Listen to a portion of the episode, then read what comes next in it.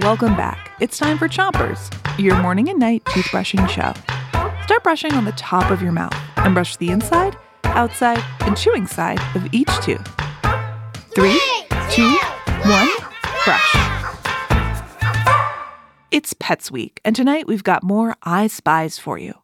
We'll describe a pet, and you get to guess what it is. Here's your first one. I see a creature running around on four legs, but it's not furry. It's scaly and spiky like a lizard. It has a long tail, golden yellow scales, and around its neck, it has little spikes that look like a little beard. What pet do I spy? A bearded dragon! A bearded dragon. Switch your brushing to the other side of the top of your mouth, then keep brushing. Bearded dragons are a type of lizard, and they're a really popular pet. Bearded dragons have a little pouch under their necks that they puff up when they feel upset. It's how they got their name. People thought that little pouch looked like a beard. That little beard even turns black when they're really upset. Switch your brushing to the bottom of your mouth and brush the molars in the way back.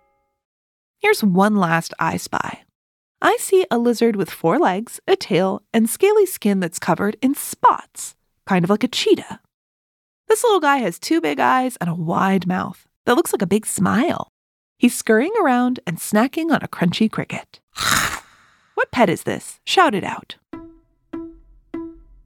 A leopard gecko!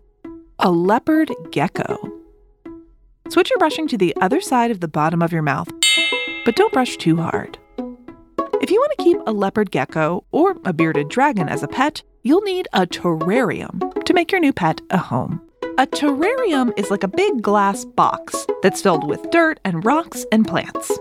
Terrariums are great homes for reptiles because they kind of feel like being outside. That's it for Chompers tonight. But come back tomorrow for more great geckos and four legged friends. Until then, don't forget to rinse before you. Three, two, one, spit.